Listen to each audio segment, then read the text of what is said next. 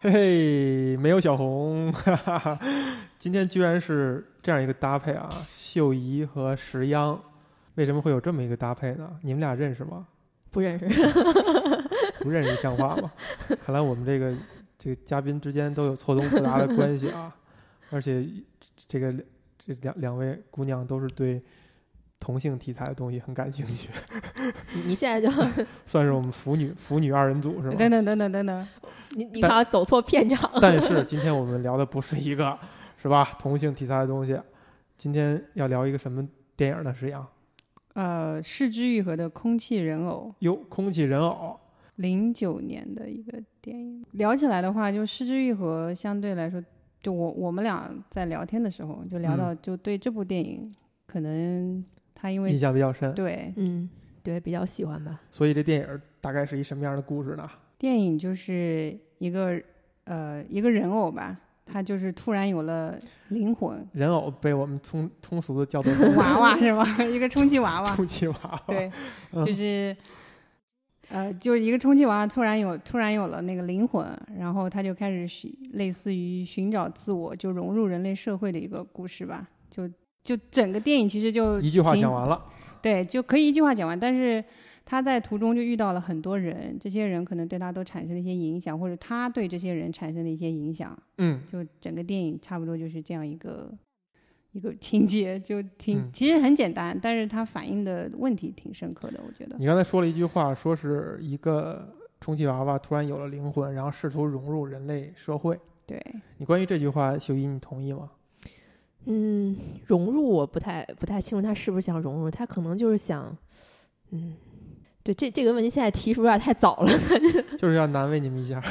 就是他可能变成人类想，嗯，对对，他可能想跟周围人一样或者怎么样。对，嗯我觉得，我觉得试图融入人类社会这个词儿是一个特别便宜的词儿，就突然间遇问到这个情节了，你就会找出找到这么一个词儿来去解释这个故事。但是可能这个电影儿整个这个过程下来呢，不止如此哈，就不是说一个简单的融入人类社会就这么轻松的形容完了。那这电影里边儿会涉及到有哪些人物呢？呃，人物的话其实就挺多的。首先就是男主角是，呃，我们不从男主角说起，就是这个娃娃的主人，娃娃的主人，对，哎，你看你说他其实他不是男主角是吧？其实他的戏份反而可嗯能要比男主角还要多一点，或者对对或者对，你也认为他不是男主角，秀一？我认为没有男主角。哎，对，应该是没有男主角，就是但娃娃的主人。嗯，，对，他是一个比较重要的角色，他跟娃娃之间的关系，他跟娃娃呃，他对娃娃的感情，就娃娃对他的一个感情，然后到嗯最后两个人的一个结局。嗯，然后另外第二个主第二个主要重哦要的男性角色男性角色就是呃这个娃娃在那个就是音像租赁店碰到的那个打工的店员，哎，嗯，就然后他他对这个店员有感情，然后店员有点一见钟情的意思，是吧？嗯，有一点儿，有一点儿这个感觉。嗯然后，但但我但我觉得他俩的关系比较微妙一点，，嗯，嗯，就是可能可能类似有点像单相思哦，我自己觉得，我自啊己觉得，对，这么理解。嗯。然后呢？然后其他的话是一些比较，我感觉是一些比较边缘的角色，就是他跟娃娃可能没有那么直接的关系，但是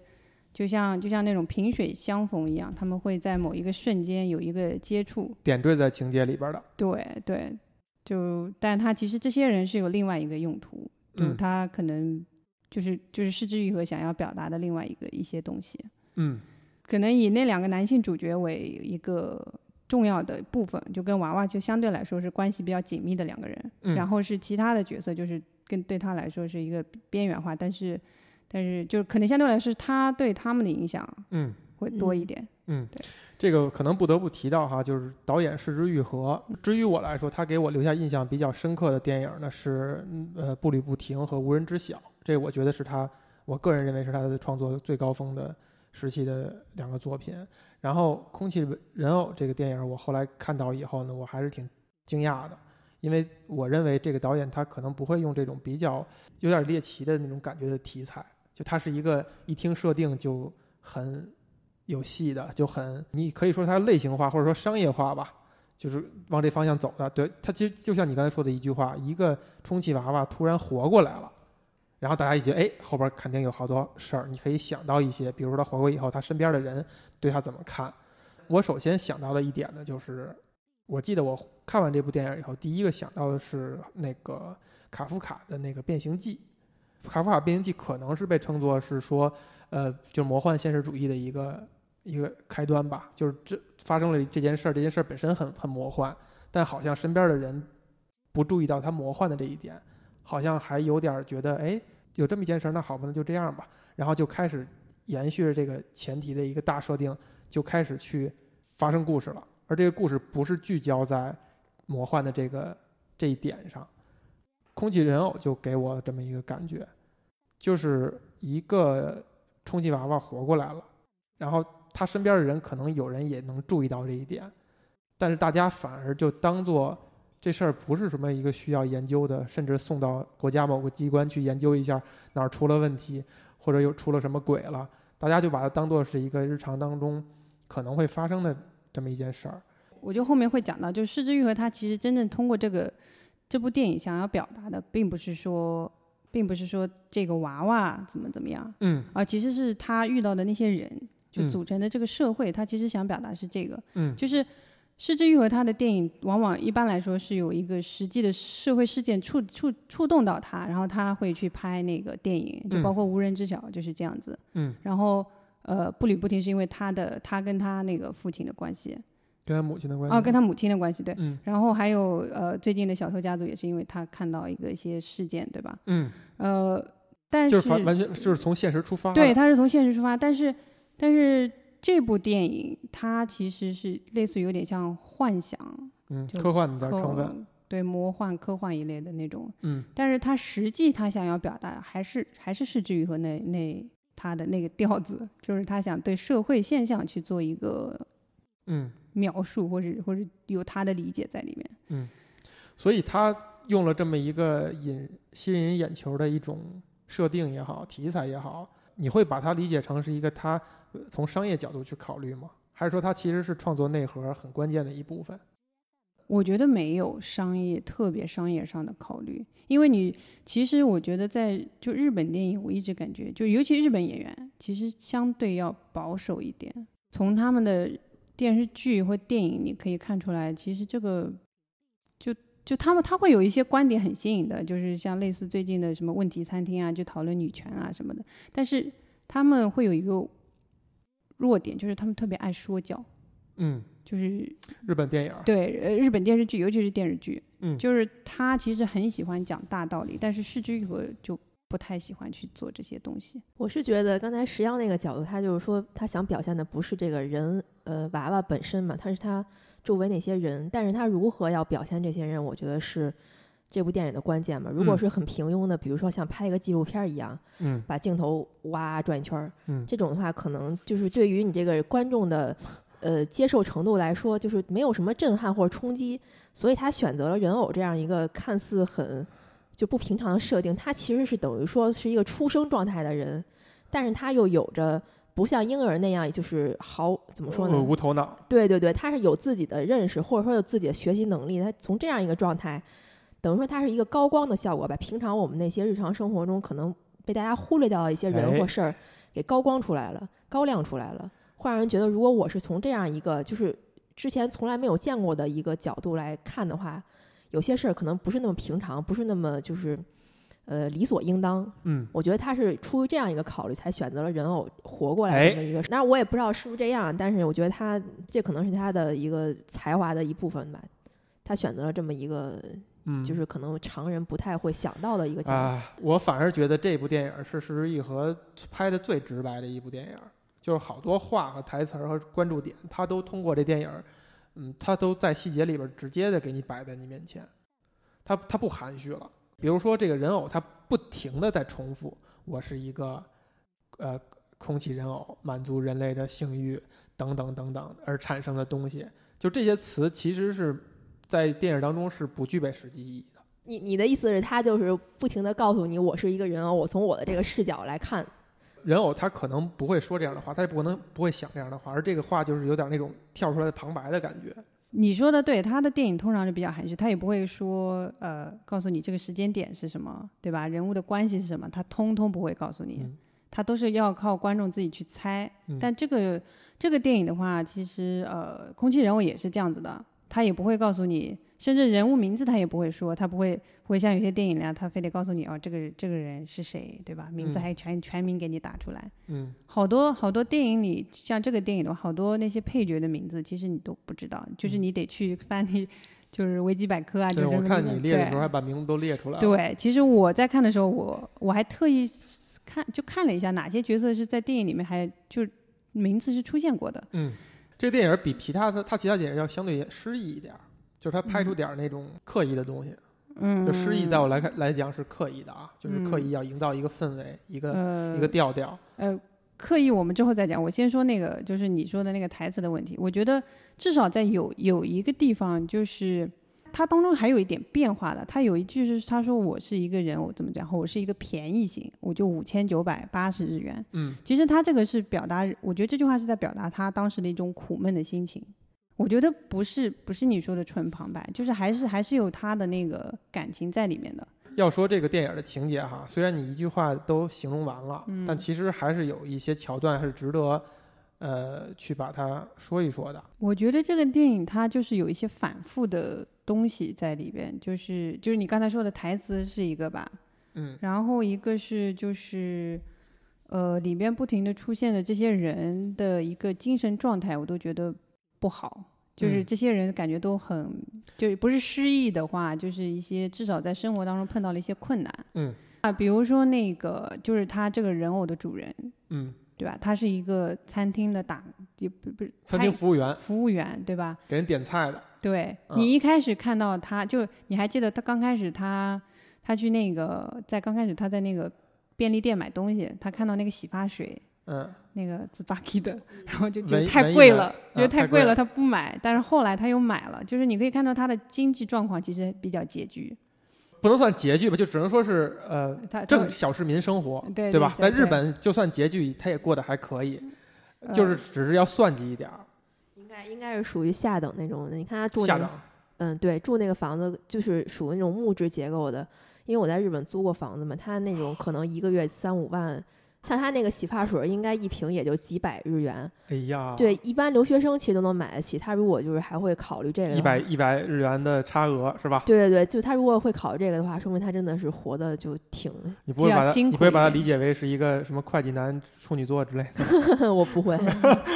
知嗯，道。对他，他其实你可以看出，而且服务他人住的员房子也很小。嗯你看楼上是就是睡的，然后加一张桌子，下面就是一个卫生间什么，就、嗯呃，反正他肯定状生活状态不好，一般而且对，而且他后来岁后数面还有也一个不小情节，了他他被那个店长给批评，对嗯吧？就还不是一定是店长，就只是一个主厨哎的我样子是吧？呃，对对对，然嗯后然后就是批评他，然后他也不能反抗，他就对在那唯唯诺诺的。而且他岁数也也很大了。对，而且他这个年纪还在，还而且是一个服我务们还员不知道他可能他甚至可能只是个临时工。对对对对，他不一定就是正式的员对工。就类似那个店的话，我可以随时把你辞掉，那嗯他就对，完蛋了。他是一个典型，然后我觉得另外一个比较典型，让我想，嗯、有一个类似比较中年的女性，嗯，然后她以为她以为跟她一样是人偶，然后还把那个化妆品那个对，就他穿遮的那遮个瑕丝膏去袜送，对是有一条线的。对，然后他以为那个嗯，那个女的，她她应该是正式员工，对对是的，他是是正式员工，可是他做的工作是前台，就是在一般人当中也是一个没嗯有很什有么危机感的一感对觉，因为职旁业边是一个漂亮年轻的一个姑娘，然后别人来问问题的时候就愿意问她，然后跟她搭讪，然后多聊一聊，而她就在旁边。所以你可以推测出来，她肯定是单身，就嗯这个女生，呃，嗯这个这个女的，嗯，而且她她就是因为因为同事的原因，就是她老是觉得被人冷落，而且她就没有，她其应实该也在意自己岁数变大。，对对，她就可能在意这些东西，而且她这么把这么一把年纪了，还在做前台，就跟那个人偶的主人其实一样的，这种职业危机以及年龄上的危机，可能这么一把年纪了还在做前台，是我啊，能我能是说啊这是咱们就是作为中国人的一种角度吗？不是的，不我是觉不得是，就这我觉日得本在也是这任样的，对在对任何国对家都是在这任何样国家可不一定，尤其是美国，就是一些比较基础的职业，真的大量的老头老太太。而且日本我也有点这种感觉，比如说日本出租车司机，你会不会说都一 这么大年纪了还去做出租车司机？但其实日本的出租车司机大部分都是老头儿。这一点啊，我觉得存疑。就我不是说一定不是这样，嗯他一把这个两个这两个角色的职业设成是这样的话，可能还是有这层含义的，就是两个人岁数已经不小了，但是做的是这种很轻易就被取代的职业。那这种职业通常大家还是愿意用年轻人，一个年轻人可能成本低，再有一个他就是比你岁数大的人有激情、有有体力等等等等，是会有这层含义的。还有一个就是明显的是那对老人，就是一个是一个国语老师，嗯，还有一个是一个他老太太，老太太，对，这两个就是类似于孤独的老人的形象。嗯，就那老头他，你看他最后生病的时候，他只有他一个人，是人偶在最后在在那边就跟他在一起。嗯，呃，而那个老太太是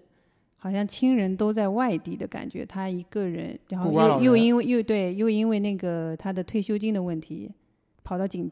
呃警察局去跟警察说啊、我别人冤枉我怎么怎么样。嗯嗯，刚开始的时候，就人偶还在那学他，他就一直在赞美那些努力工作的人吧，就或者服务社会的人，对，反正就是跟他们打招呼一类的，你就感但觉其他人也不理他，对对吧？就是对，对无视他。我觉得他就是孤独，想找人聊天儿。包括他去警察局，是对不是也因为是家门口的那种小警局，然后就去对找人聊天儿什么的，然后跟他聊一些就觉得对方可能会也有很共关同话心题的，嗯对，就比如说社会上的杀人案件呀、什么嗯这种的，然后但是对吧方其实是不愿意，对对对，但是也不会说把你轰走啊怎么的，因为他们毕竟是一个警察，也是一个就是公务员的一个行业。还是要照顾老百姓的，对对是吧对对？对，哎，我觉得这一点可能还得再往前再再再再推一下。他可能还表达了一个，就是这警察本身他自己就有孤独的问题。这个警察其实我觉得在电影里面反而是一个比较轻松一点的角色，就是就最后你看最后一个镜头，那个向日葵飞过来以后，也是照到了这警察，他在浇花啊等等。他可能藏着一层含义是说，就是这些人他哪怕他自己孤独，然后送上门来的人愿意跟你聊天儿，你可能也是拒绝的。就陌生人之间的那个问题。而且你看是这都在同一片儿，那对个他们其实住的都很都在近，同同一对片儿城市里边儿。这个老太太那么想找人说话的话，她也没有去在空场上跟那个老头儿去聊天儿。 嗯，但他最后应该是，我觉得最后那个你觉得是有希望吗？我觉得好像是就老头有跟老太最后应该她会可能好像是表达的是通过人偶在中间穿针引线，大对家有做得到了某些启发，然后开始就是慢慢迈出这一步，啊可能有这么一层表达哈。蒲公英那个飞的那吹一走块儿，那那嗯块儿可能再克制一点会嗯更好一点。嗯就是现在对他这对电影那就是那充块就是太诗意化了，嗯对吧？就是嗯就是这个问题。就是充满了刻意哈，然后我们又开始吐 槽了。制止制止一下，制止一下。嗯，呃，我说回那个警察的，就是就是我我其实我觉得那里面那些配角当中，可能就就跟人偶可能相对来说关系最远的这个警察应该是其其中之一，嗯就对是嗯他他只是去去问他说哦，他他就跑到跑到那个音像店说我要我要一个坏警察的形象的片子，嗯，呃，我觉得，我觉得这个他可能是更多的是表达，也是一个职业的问题，就是刚才说的，他其实你他应该也是至少是四十多了吧，看上去，嗯，呃，但好像生性还比较乐观，但是呢，他可能对于自己职业并不是很满意，就感觉自己是个警察，天天就就类似于还派要出派出所民警对嗯吧？天天就是还听老太太过来跟我聊这个东西，太嗯无聊了。都是鸡毛蒜皮，对，就是他他特别想幻想自己想成为一个那种电影里嗯面有战无点不胜存在感的那种。对啊对对对，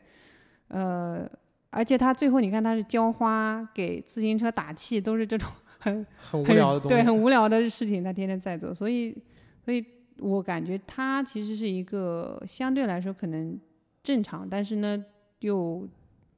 不是对自己的生活有点小不满的那种人。或者说他的这个他遇到的问题，他的困惑也好，是跟其他几位比就微不足道了。对，就微不足道。嗯但是呢，就是跟我们，我感觉跟一般的人会比较接近，因为其他人感觉就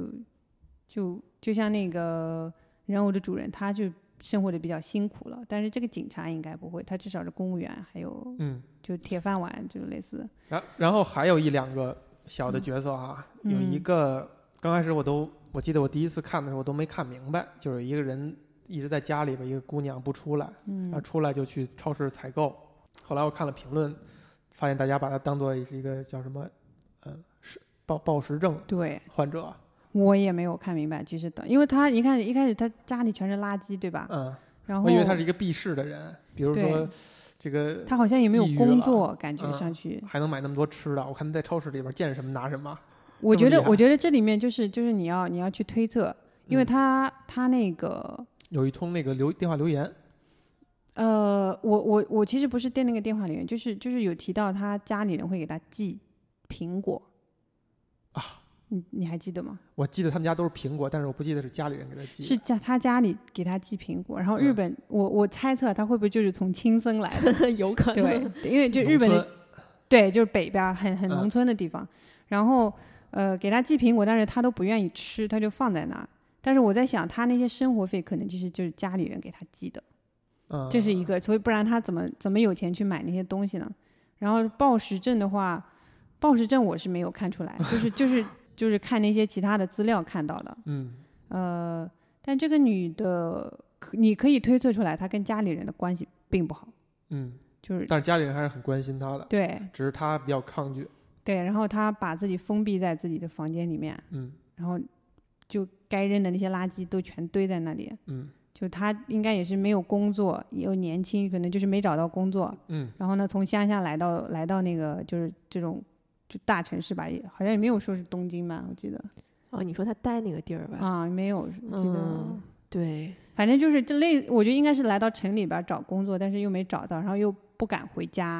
然后家里人呢觉得嗯他还挺好的，就就可能，呃，也不见得挺好，都给他寄钱了，我觉得可能也不就知道他可能有点困难，嗯，然后就寄苹果安慰他，然后他又觉得可能对不起家里人，就就这里面你可以从这哎些东西你看里面看推出来很多东你西，看知道看你吗就？是这么去推哈。啊，秀一，你会怎么呃这个理解这个角色？记不太清了。对，不是因为我对他的理解推测可能没有这么深刻，但是我觉得这个角色跟我当时在日本生活的时候的某些状态是重合的。哦，对，就是我因为当时是留学嘛，然后也会有假期啊什么的，就基本上和他一样，然后你也不出去啊对不出去不出门儿。当然家里不会让他那么乱哈，因为我是个洁癖。哈？对，然后但是我就比如说一星期不出门儿，然后我会在头一天去超市囤一堆东西，然后囤好就放在家里，然后就各种就是就各种素食，对对对，就各种做呀，各种吃啊，然后到时候等下一星期再出去之后，比如说会嗯扔掉一些吃完的垃圾呀、然后再囤一批新的那种状态。对，我就一直在屋里待着，对对对，干什么呢？看电影儿。嗯对，就是看电影或者看书或者是上网啊什么的，就不出去。哎，太有意思了啊。那你看完这个电影儿，你看到这个角色以后，对你会有什么启发吗？这些人所有的人就都是真实的日本生活的一面，因为我从他每一个人身上都能，就是能看到我有我自己当时在那边生活的经历，然后我觉得应该是对应着日本现在社会的几种状态吧，就几种人的几种状态，不不论是从嗯你觉老得它中是很青，普遍的。对，非常普遍的。那比比如说我这问题再问的再狠一点哈、就你看到这个把自己圈在家里边儿，然后身边围着都是垃圾的人，你说跟你的处境当初处境有一点像，嗯，那你会厌恶他吗？或者说你会产生一种反思自己以前的做法的这种想法吗？反思其实是早都已经反思过，就没有看到他之前，我也在反思。就包括我当时处在这种状态的时候，我也在反思。厌恶肯定是不会厌恶，因为我能理解他方方面面那种情绪。就是他，比如说是真的从青森到东京的话，是有一定距离。包括像我从中国到日本，可能都是离家非常远。在那一个那样一个状态下，就是你很难交到朋友，包括你在上学也好，工作中也好，你都很难有非常亲近的人，就你没有办法去交流。然后你又因为经济的问题，你又不能出去旅游，只能把自己困在家里，就变成了这个样子。这么惨、 啊？ 你在你在日本的时候交不到朋哎，友、没啊？不不是没有没有没有，我是说这个人哈，不是说我自己，就是啊说他会有这种情况，对，那你就就能理解那啊，你为什么把自己圈在家里啊？就因为我懒，嗯就谁是让其实你说其实应该就是你也一样是吧？你在美国留学，你也找到了自己类似的。呃，我我我们可以今天我可以 说我们有今天的这，期节目叫做《艺术人生》就是就是他其实应该是反映了年轻人的一种生活对状态，就嗯这种像他这样子，不管是男的女的，其实都有，就是嗯包括日本现在这种就是。呃，愿意待在家里嗯啃老的，其实也嗯很多，就不光不光说是说在外面工作，在大城市工作的，就在老家，有些人找不工作回老家，他也天天待在家里不出去，就是嗯啃老，然后啊就甚至日本新闻有那种就在家里待了二十几年，就对妈就不一出直来对一直靠妈高给级从游民从从哎，约会、恋爱究竟是什 么？对是吧对对，高级幽这是 灵。我去年被人家死说活说非要让我看的一部日剧啊，嗯多年没看过了。对，我觉得，我觉得就是其实这种社会现象，就不管在日本或者中国，其实它都有好像有一种扩散的趋势。我觉嗯得，我觉得，尤其是在你现在十年后再来看这个问题，就是我觉你得发是现是一种预言性质的，我去年我觉得就应该没有，就日本、嗯日本社会应该这个现象就很早了，对但对是中对国这种社会现象是在刚刚抬头。对，嗯，因为所以现在就外卖比较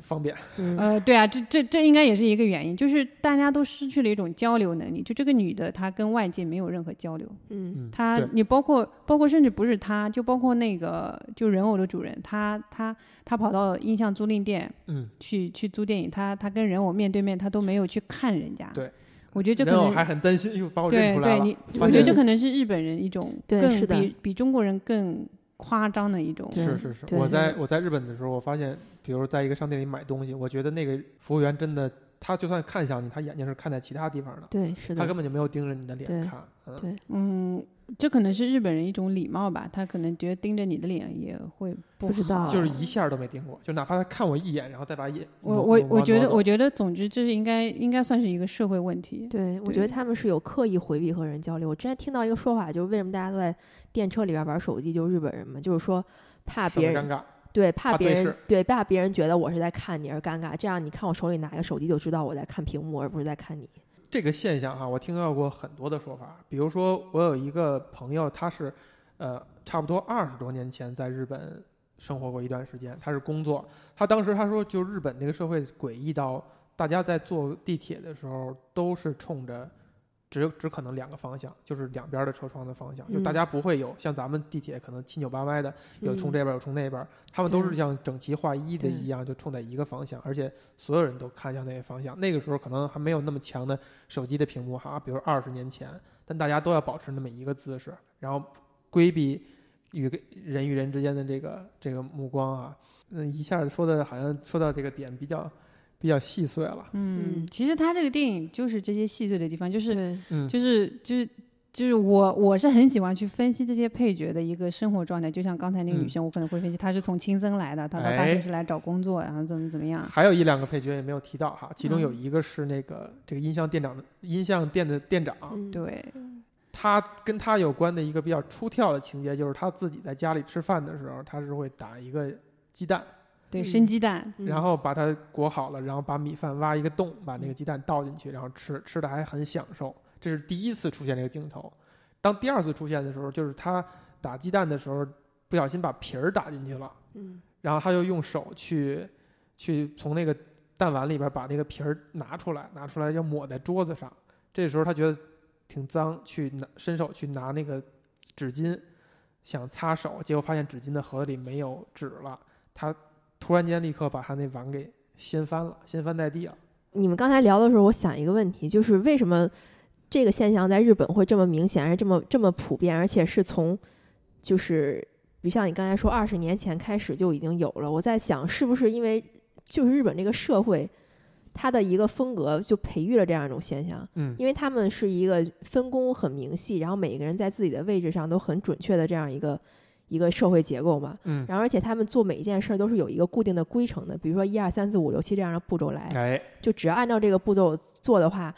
可能不会有什么大的就是突破，但是一定不会犯错。嗯然后他们整个社会也很便利，包括嗯你刚才说的这外卖也好啊，然后比如说他们的那个基础便利服务店对基础服务也好呀，然后什么水电气的这些缴费啊，就是各种各样的呃很成熟。对，很成熟。就是我曾经觉得，就是我在日本就待久了，有一个感觉，就是它是一个你不用跟其他人说多余说一句话都能活下去的一个国家。嗯，就是这样一个国家，是是不是因为它这个特点才孕育了，就是它的国民是这样一个感觉？就是我既然不用跟别人多说一句话，那我正好就是慢慢的就会避免或者削弱这些跟其他人的交流。然后包括刚才那个人，就是他打鸡蛋那个事儿吧，我觉得你可以理解为他早上的一个必要流程，嗯第一件事儿先怎么着，第二件事儿怎么着嗯，但是他突发然现被中断了。对，突然出现了一个小 bug，居然进了一个鸡蛋皮，进了一个鸡蛋皮好挑出来，然后我开始擦手吧，但是居然没有纸，就他可以忍受第一个 bug，但忍受不了第二个 bug 了，就这种，然后又瞬间爆发了。当然也可能是因为他，比如说。当时的压力很大呀，或者怎么样。但是你说这角度特有意思，就是我我是完全没从这角度想啊哈、我实际上我你怎么我看我我是另外一个角度，我是这样的，嗯我看那个镜头的时候，其实我没有在看他，我是看他身后，就你可以看到他一他一个嗯嗯人在我那汗毛吃都起来了。没有没有，就变成是突就是然你变成咒你怨你了当时看的时候，失之月他是这么拍，他是从侧面拍的，就是啊对从桌子这一侧，然后那个那个呃店长是侧对着侧对着镜头，是一个对吧中景，对，嗯然后你可以看到他背他背景的墙上挂着衣服，而且不是他的衣服，我汗毛都起来了。不是就是嗯就是正挂着常衣的服挂着衣服，就是而且可以推测可能是他夫人或者他小孩的，我觉得我觉得是这样。然后他但是他是他这个应该是早饭吧，他一个嗯人在吃，也就是说他夫人或者其就是呃或者小孩已经出门了，上学或者上班，然后。呃，他这个工作，我我不知道日本印象租赁店几点开门啊？嗯我感觉就是他这个饭应该是就夫人可能给他准备好的，然后呢，他在自己在那吃，但是他就是每天一个人吃饭，给自己养成了一个仪式感，嗯就是说我这样我才能感觉自己好像在活着一样。嗯，结果就是就是秀一说的，他这个东被西中被断了被中断了，然后但是他其实其实我觉得，因为因为就在中国人的心目当中，你一家人就或者日本人其实也是一样的，就是你一家人一起吃饭才应该是一个比较正常的状态，就是你不管是早饭或者晚饭，这样子你你早上出门的时候。家人会对你说啊、就是日本人会就就是你出门了对吧？哦，我出门了，就是这样。嗯就他，你看到在他身上，他本来他他应该好像是有一个家庭的，可是他好像好像这个家没有出现。对没有出现，他好像好像他他的亲人在他这个就是他们的关系已经没有以前那种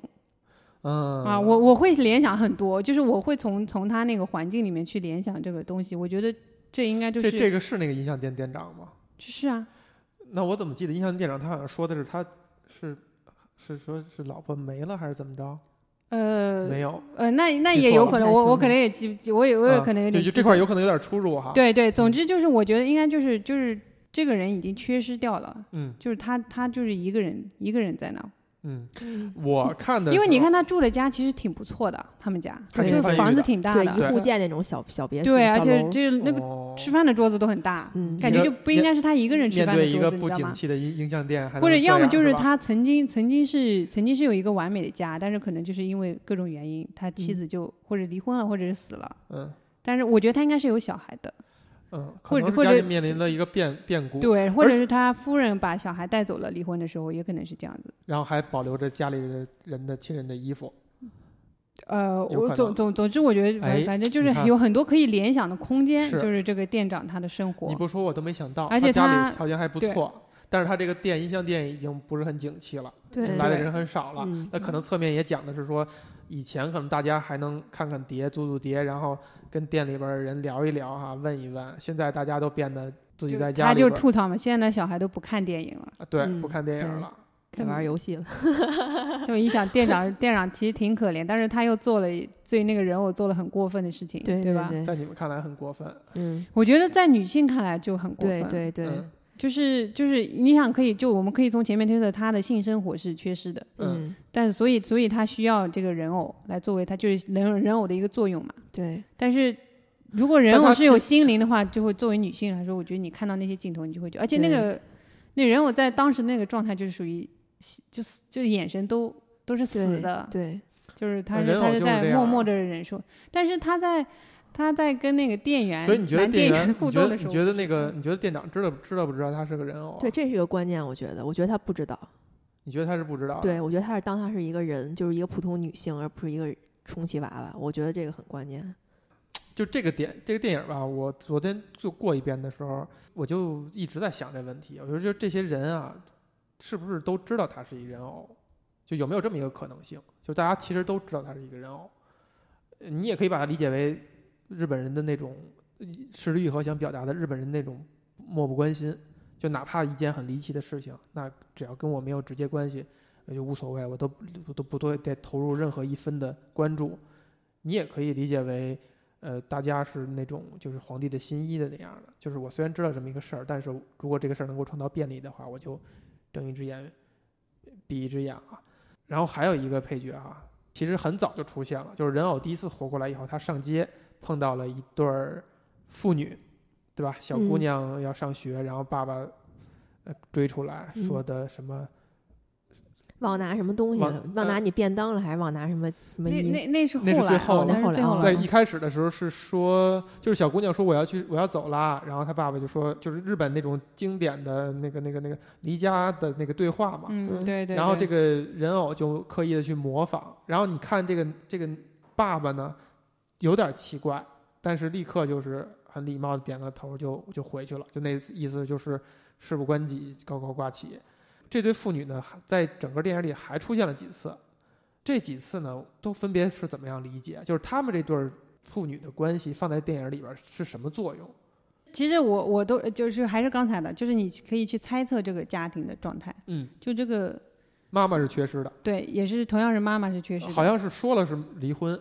对吧？呃，就是他爸爸带着闺女去吃饭，吃对一顿好的晚饭，然后闺女一直在玩这个娃娃，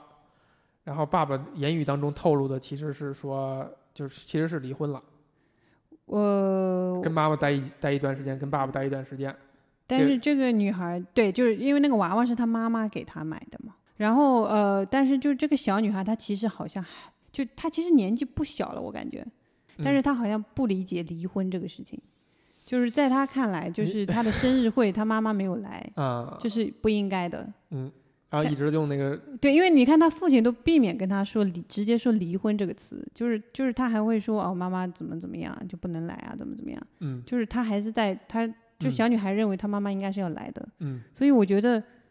一一个可能是他们刚刚离婚，嗯，然后后第二个可能就是这个小女孩就太小了，你跟她解释不她明白理这解个不事情了，她理解不了。嗯然后呢，我觉得她跟人偶的一个关系是，就这个小女孩，你她一看就人偶刚那时候刚刚出门，就是小女孩妇女第一次出现的时候，然后她在那模仿那个小女孩，嗯，其实就是可能就是类似于一个新生儿的一个状态。模仿身对吧边的东西，对，是吧然后第二次吃饭的时候，小女孩她不喜欢吃那个胡萝卜，对，然后那个那个人偶是不能吃东西，所以他就两个人就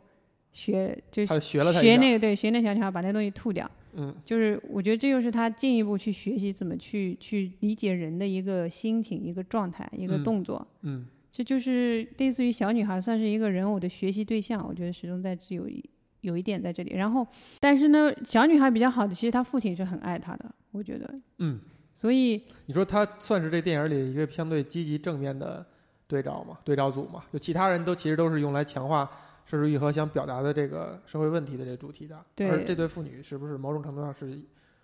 正嗯面对照组？也不正面吧，那嗯活得也挺惨的。他们跟那个人偶的主人住在同一个，就是那个小小区域楼，里边对，小楼里边儿。然后他爸爸是在那个超市里边儿是做那个店员的吧？我记得有一幕是，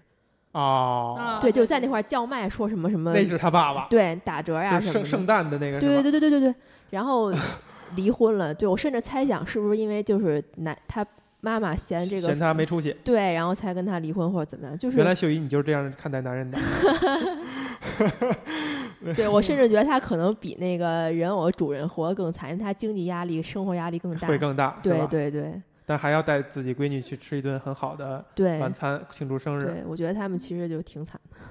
就是哎生活上挺惨，但是我觉得至至少父女关系还还是正常挺的好的，嗯对对对，所以呃，就是那个当时人偶是跟那个男店员的在那个也在同一个餐厅嘛，我嗯觉得他跟那个男店员的关系其实就有点像这个父女映照那个，哎有点有点类似这个东西，嗯就是就是就是男店员对他是有一种关怀在里面的，嗯，但这种关怀不能说是爱情，我觉得，所以我我刚才说是单相思，你就你是。你你恰恰提到这一点，这一点都把我想说的那个底给翻出来了。嗯，你说你说，咱们刚才说了好多配角了，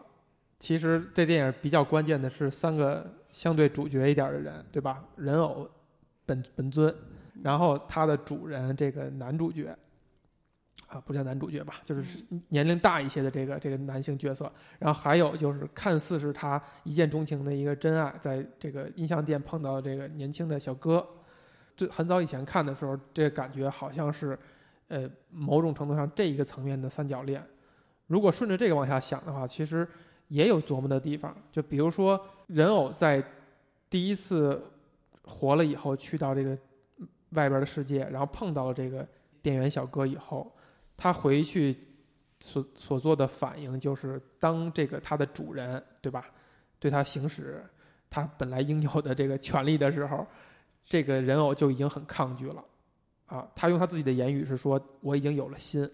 其实可能嗯大家会理解是他有了心上人，或者说他有了自己的爱情，所以他觉得这个事儿是不应该发生的，是应该跟我爱的人发生的。好像是这么一个一种对子对照，但是这个电影呢又很有意思的一点是说，当这个人偶的主人找不到他了，然后买了一个新的以后，你发现这个人偶发现了以后，就不顾自己的身份的这个秘密，就把自己曝光出来，并且跟这个以前的这个主人去对峙。就他是非常的这个事儿对他刺激非常大。按理说我已经其实有了真爱了，或者怎么样了，我知道什么是感情，什么是爱情了。我为什么还会在乎一个其实我不爱的人？我以前的无论什么关系的的这个伴侣，为什么还会在乎？这个是一个疑点。当然，这个其实也是很浅的一点了，就很容易理解了。但还有一点特别有意思，就是在这个人偶的最后结局，他要所谓的死去的时候，他不是幻想了一段别人给他庆祝生日嘛，然后端出生日蛋糕的那个人是他的主人，嗯，对对对，并不是他所谓他心仪的那个年轻小伙儿，而是他的主人。就这是在电影的最后最后了，就是按我们去想的话，而且这个电影的镜头是这样交代的，就是有一个镜头拍着人偶在在唱生日快乐歌，很高兴，然后再把镜头移过去，有一个人端上蛋糕来，可能所有的观众都会去都会觉得端上来的人是这个年轻的小哥，但是发现是他的主人，呃这也是一个疑点。然后我昨天在过这个电影的时候，我就产生了一个感觉，我就觉得这个东西它它其实人偶跟这两个角色产生的都不是所谓的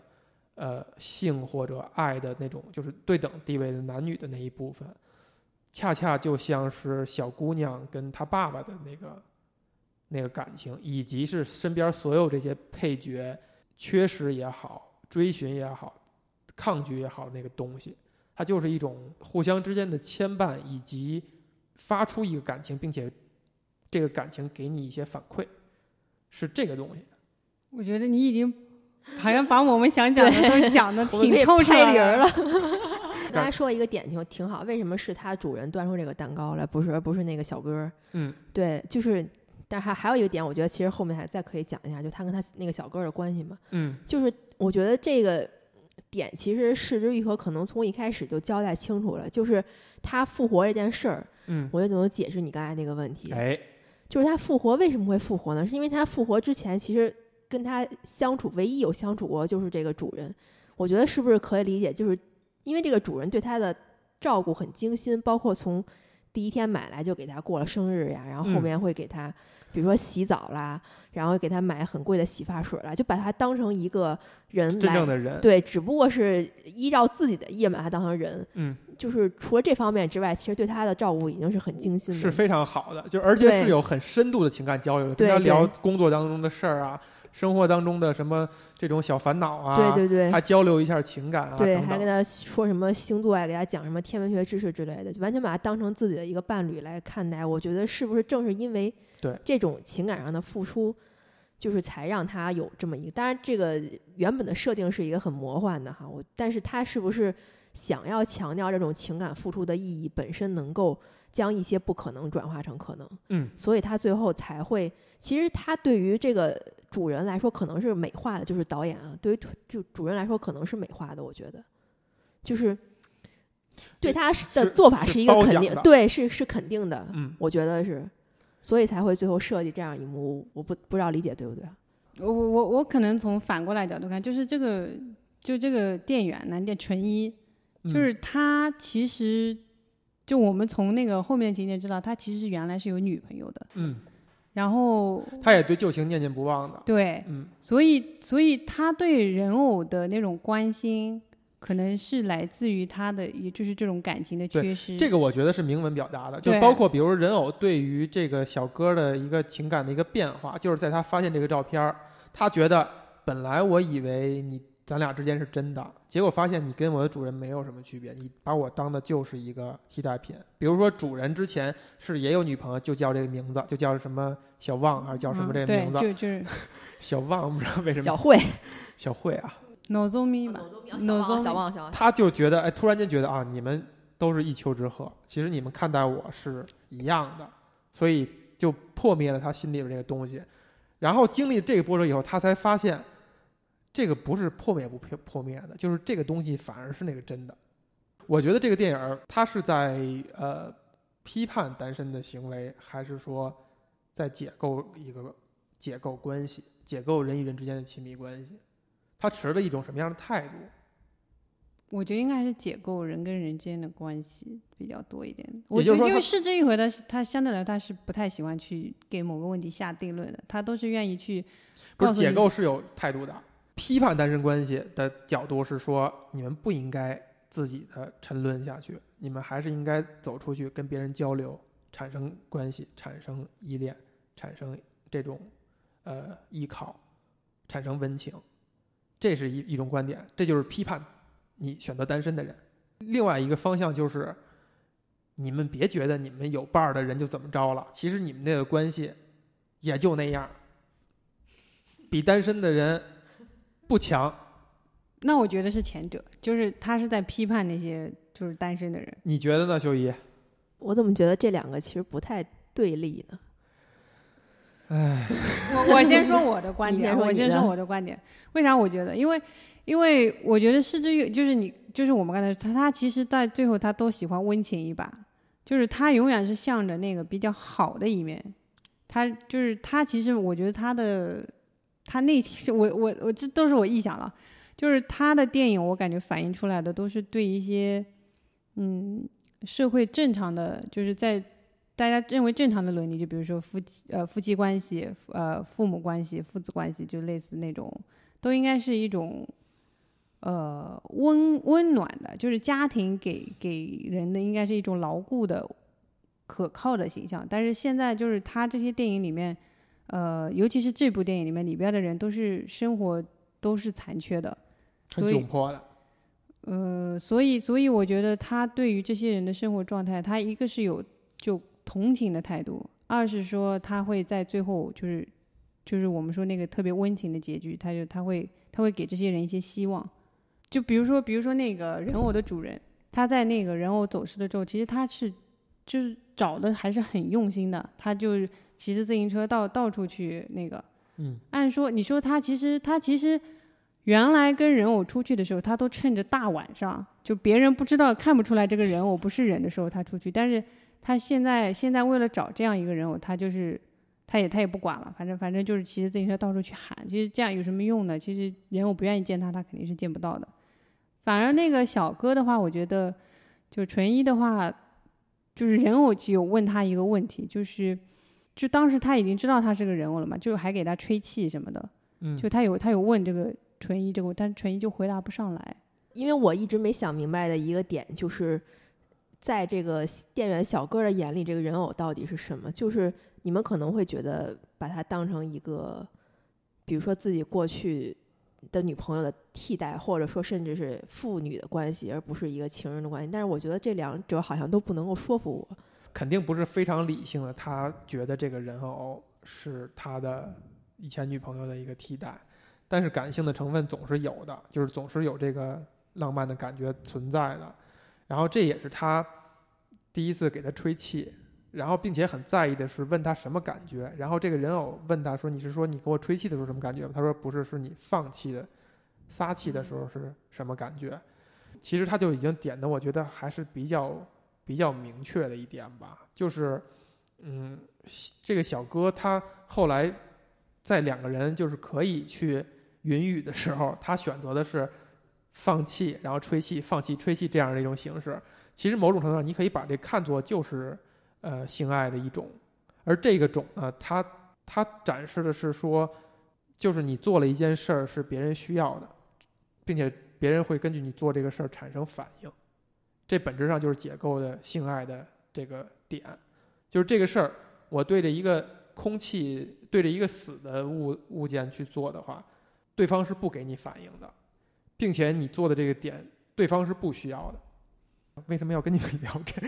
就是我觉得，我觉得有相当一部分人不接受，呃，比如说像充气娃娃这种东西，就在这一点，就是我做这事儿虽然是为了我的欢愉，但是这个欢愉本身没必要这么兴师动众的去做。而你真正跟一个活人去做这件事儿的最大的不同就是，这个事儿他是他需要的，你觉得你干了一件有利于别人的事儿、有意义的事儿，并且他会给你一些无论是正向还是其他项的一些反馈，就这个是当事者最在意的。包括这个小哥他为什么会问这个人偶撒气的时候的的感觉，就是你我希望你得你给我讲你无助的感觉，或者说你需要帮助的，你你陷入困境了，然后我来办这个事儿是某种程度上是帮了你解救你，我才会有一种被需要的感觉。然后他又一次一次的在俩人在床上的时候去重复这个过程，他就是觉得这个过程是给他很很好的很好的感受的。呃，这里我说到一点，你我我觉得如果照你这个理论顺着往下说的话，那这个因为纯一基本上是有这个电影里面就明确了他知道这个人偶嗯的身份的人，嗯，所以他是不是因为自己是人的身份，所以他就就高就就就怎么说，我觉从得居可高临可下的可去能他看没这有个没人哦有偶，想到这一点啊，可能他没有想到这一点。嗯，就是这个这个情节，就他还是呃魔幻现实主义那那部分，就是他是一个虚假的，就知道他是人偶，并且不惊奇等等的。我觉得这个情节是，我们就把它过去就完了，就它它并不是一个合理的，它只是一个呃魔幻现实主义的一个成分，就好像这个男的已经明白了这个你跟一个客体之间的关系，其实是可以抽象成他需要充气。你不给他充气，好像已经抽象的，这个是导演借着这个情节去表达他的他的一个主题，然后点的更哎呀更浅的或者说更明确的点，反而是这个人偶的主人，对吧？在俩人面对面对峙的时候，他魔幻现实主义成分也是主人上楼以后发现人偶活了，他的那个惊吓那个害怕。并不是因为人偶活了害怕，而是就是屋子里突然出现了一个人的那种害怕。他并没有在意这个人偶活了这个事儿太吃惊奇了，是不是发生了什么很很严重的事情？然后并且觉得很奇怪，不是那种害怕。然后他用语言去点明白说，哎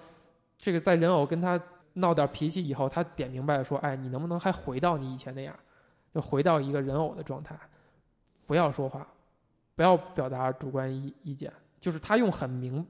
很显而易见的语言把这个事情点出来了。当然，我觉得这个是是愈合退步的一点啊。但其实你看这一点，就是这个这个他这个关系是跟人偶与呃小小哥这个关系形成了一个一个对比，就是主人需要的其实不是我我帮助别人，或者说我对别人产生影响，而我就看重我自己的需求。就只要他能满足我的需求，他是一个很好的聆听者，听我讲这些天文的知识，哎呀，你给你讲了多少遍，你又记不住了。哪个女的愿意，对吧？面面面对一个半大老头子，愿意 愿意这么听他去讲啊？但是这个人偶是可以的，并且在他看来是永远不会老的，等等。他只需要的是满足这个需求，而小哥所表达的是说，他是希望能够帮别人满足需求，能够帮助到别人。就是他们俩只是把就是完整的一个人给切开了。给他给极端化，就这两个人把完整的一个人的对于你的一个亲近关系的一个需求给完全切开了。有意思是在于最后人偶选择了谁，你觉得他是选择了主人吗？我觉得他是最后选择的是他主人，就是第一是他刚才咱们也提到那点，他最后的那个临死之前的那个梦，就或者那个嗯，那个憧憬吧，就是最后端上蛋糕的人是他的主人，就是他其实更认可这份关系的。另外一点就是他跟纯一最后一刻是什么呀？是他要帮他充气，也就是说他完全站在纯一这个角度，就是我要为你做一些事儿，而他一直以来都是为他主人去做这些事儿的，就是他是他主人的，无论是在他言言语当中的泄欲工具，还是一个聆听者，也就是说他他他更认同的是帮助别人，就是去配合别人去让对方好的这个但角色。但这个不是纯一的想法吗？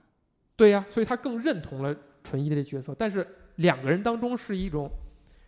啊，互助互的我相的一个需互求助嘛，的就是说，关系如果他认同的是他走向了纯一的话，就是说他要当那个被照顾的那个那个人。我我反正我是这么这么感觉的哈，就如果他选择他的话，就说明是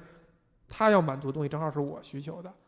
而他选择的是说我跟我主人之前的那种那那种关系。我觉得你已经解构的非常之深了，你有没有发觉？我我我觉得我们可以聊另外一个角度，就是你还记小田切让那个嗯演哎的那个角色是不是我挺好特别玩的？特别特别想聊，是吧？我就觉得好像我们已经忽略了这个角色，有 点，就是因为他其实，他其实他这个角色，我感觉可以，就是从那个他人物跟纯一的关系和那个和他主人的关系两个往那个方向看，嗯就是你说的两种对待人偶的方式。嗯，然后你记得那个电影里面，就这个人偶师也给人偶看了，就以前一些被人抛弃的人偶是什么样子的。嗯。然后这人偶产生了一种找着同类了，然后还也也很同情他们的这种情愫哈。其实那个他们咋在临分手的时候，这个小田切让问了一句话，说你在人类这个人间当中存在这么长时间，你有没有发现一些类似于让你开心幸或者福说的你事觉得情对吧温暖的事情对？对。人偶是怎么回答的呀？他说是，就是好像是类似于有没有痛苦啊，或者是是痛苦多还是不，还我是我我我开印心象里多边好我记像得问的是这块，我也记不太清了啊。啊，我我记得他说他说是反正就是不不全是痛苦的事情，对是他还就是还说是是是有的，就是对其实对小田切让他的那个表达是说他我对这个角色的一个感觉哈，就是如果电影按照平常进行到这儿的话，我我以为会出来一猥琐男。就是在背后，哎呀，一个死肥宅那种样子，在那儿抠哧抠哧人偶，然后特别猥琐的样子去做一人偶师。结果呢，发现是吧？小田切让你不可能让人 演成那样，他不可能做到啊，是吧？而且也不可能，大家是不接受的，对不对？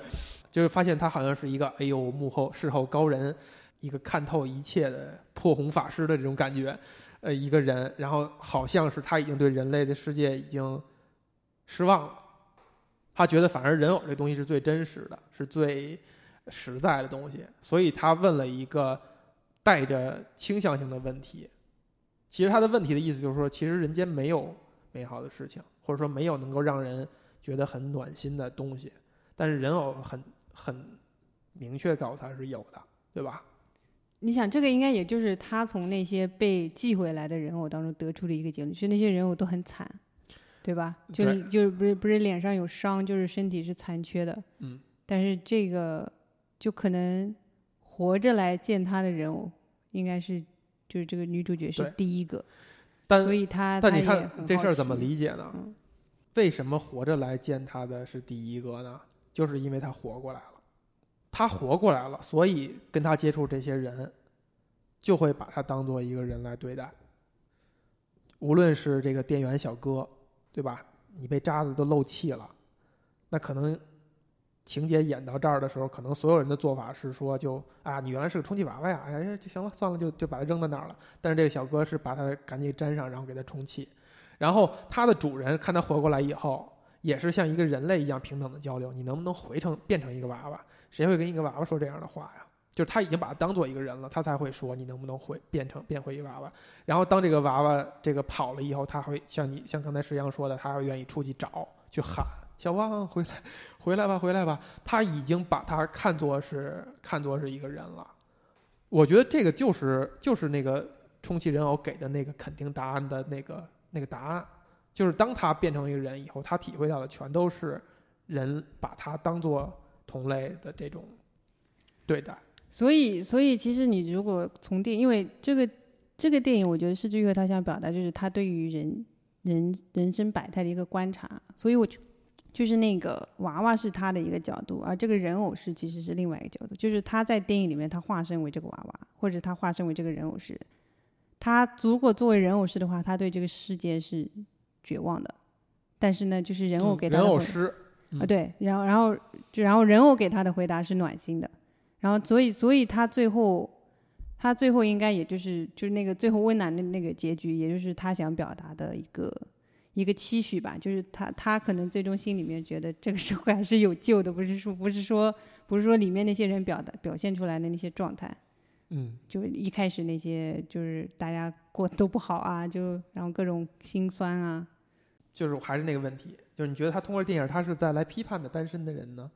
还是解构了亲密关系？是至于和他电影里面表达出的始终是一种就是家庭关系的完美的话，就是一个会你不比能较用好。场外因素来去衡量，就谈单谈这个电影本身。单谈电影本身的话，我觉得，我觉得是这样，它最终表现出来的温情是一种陌生人之间的温情，而不是说，而不是说，就是就是亲密的人之间的一种关系。我觉得你这个小旺跟两个男角色之间的都不是陌生人之间的温情啊。但是就是他跟其他的一些配角，他会有一些很温，就是尤其是他跟那个国语老师，就那个老人，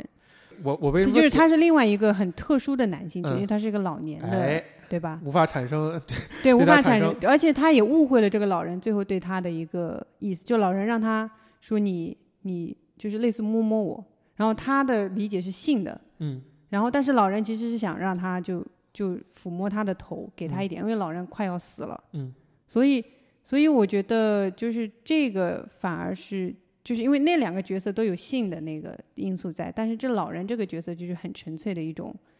就可能更像一个父亲的或者是祖父的一种形象。就是在对这个人偶来说，嗯，他跟那个纯一的关系，或者他跟他主人的关系，就抛开那些性的东西，就是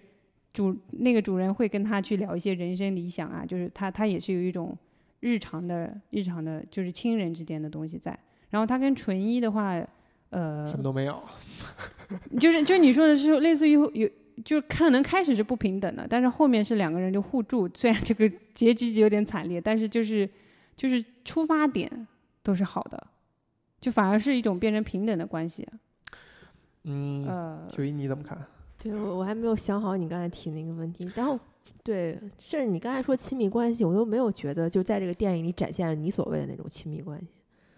呃所以他被解构掉了。他讲的这种亲密关系，就是可能这个电影表达的是说，亲密关系就是单向的，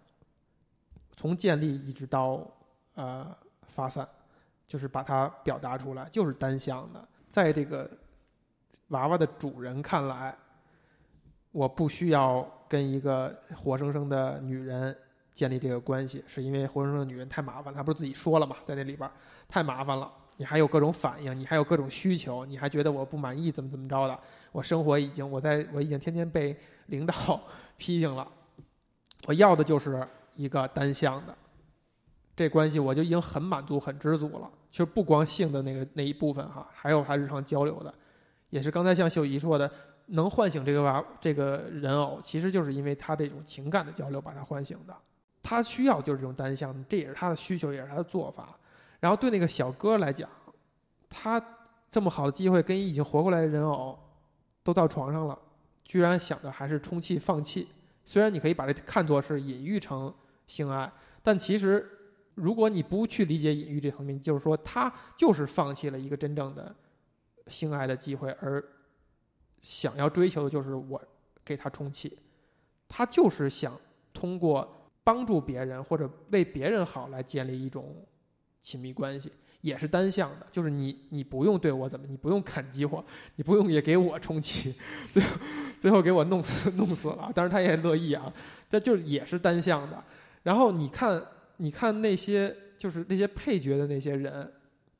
跟这个玩偶之间产生的关系，多少也都是单向的。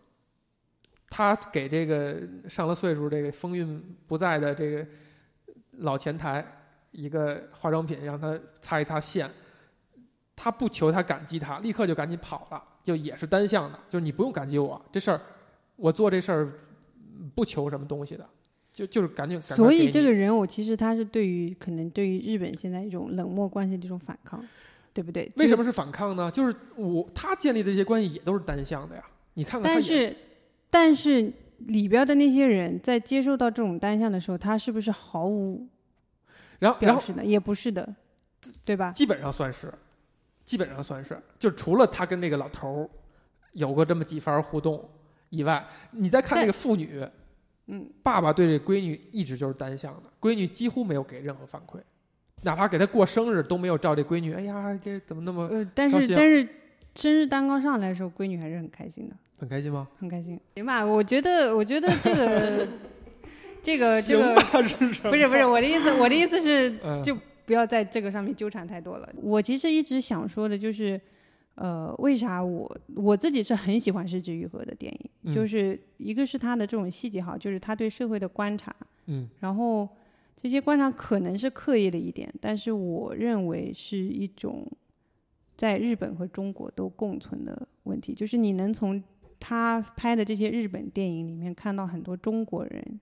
会面对或者已经正在面对的问题。从大的来说，就是那种人人际之间的冷漠问题；那小的问题就是包括里面我们刚才没有谈到一个谈到一个角色，就是那个本秉佑演那个，对啊对 哎呀，对吧？就那个复读生，你这啊，还是个有名儿的演员，对，超有名儿，我就特是小特别受欢偷迎啊小偷家族女主角的丈夫丈夫。哎呦，然后那个也是里边那个，呃，哎呦，就不就不多说了，就不多说了。反正就是就是这个角色的话，因为就复读生，然后他其实也过的日子也不如意，就嗯这些这些问题都是很共性的。就但是可能在亚洲地区会共性会更大一点，嗯然后这个，这这这也其实是我今天想聊这个电影的一个一个重点吧，就反正反正是这样。然后我们可以聊一些边缘的，那不对，你就像失之愈合一样，你把你光说有这些问题，然后就完了。但是就是我觉得，就失之愈合他其实还，我跟你说，就是我觉得他其实对于问题他不太会给出一个解决的，就包括小偷家族也是这样，他没有给你一个解决方案，因为这个这个东西他没有办法靠个人的力量去解决。对，就是它里面这反映的，虽然这些东西都是一个一个个体的问题，但是它总合起来，它其实是一个社会的现象。呃，这个恰恰是我对这个电影不太满意的一点，就是尤其是就就聚焦到呃空气人偶哈，我觉得如果真是像你说的这样，就是把这些问题一个一个列起来，并且配配角构成了一个众生相，就是日本现在这个社会都有这样的问题的话，那其实挺无聊的。就是几个点，我告诉你们有这样这样的这样的人，他们现在是什么样的？我就对我个人来说是不无聊的，因为这些问题你都看得到，嗯，然后呢，同样是很难解决，因为对它嗯不仅有个人的因素在，也有社会因素在。然后这两个东西究竟应该要怎么办？我觉得你作为就是以电影来说是没有办法去给出这个答案的，所以他已经是做到他的极限了，就是他把这个问题他能告摆诉出你，来，对他能他能他能他能从很小的细节里面把这些问题都深刻的拉出来，这样给你给你看。嗯，对，就让你知道，就呃，因为我其实后我以前很喜欢看日本电视剧，但是我后来不太愿意看，就是因为它太理想化了。嗯，就日本电视剧美就化了他们的东西警。警句啊很多啊，就是说教的东西很多啊，嗯但是它深刻的东西其实我觉得没有那么多。嗯，就《失之愈合》在这方面做的还算比较不错，就日本导演里面，不是但不是说每一部都很好，但是就是总体来说，就是他愿意去正视这些问题，我觉得是很不错的。而且他在那个《小偷家族》获奖之后，他也他也拒绝了那个日本文部省的一个给他的嗯，一个。对对对，那意思我就说你们呢，还好意思给我颁奖？是哎吧我我觉得有点这个意思啊，对我觉得有点对这个意思。他就觉得不能跟政府的关系走得太近，啊对，保持一个独立艺术家的对对对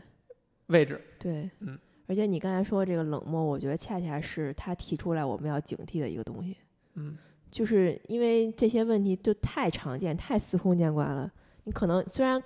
在你身上，就不管在你身上有没有有没有，它都是存在的，而且是没有解决的，而且可能解决起来会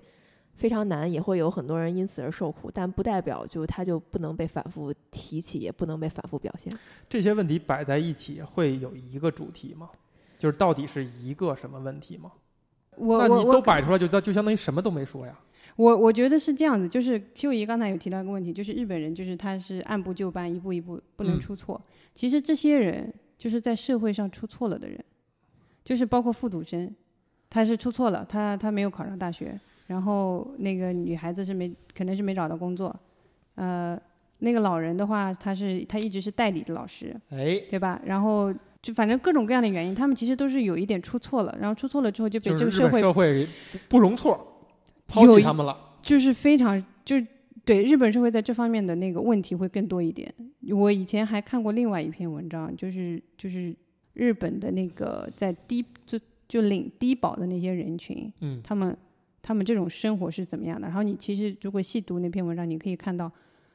其实领低保的要求是很很很苛刻的。很严格，你一旦领了低保之后，你仿佛就被框死到一个框里边，然后你你就稍被微遗弃了。你不是被遗弃了，你就稍微出一点错，你就变成一个没有工作也没有低保的人。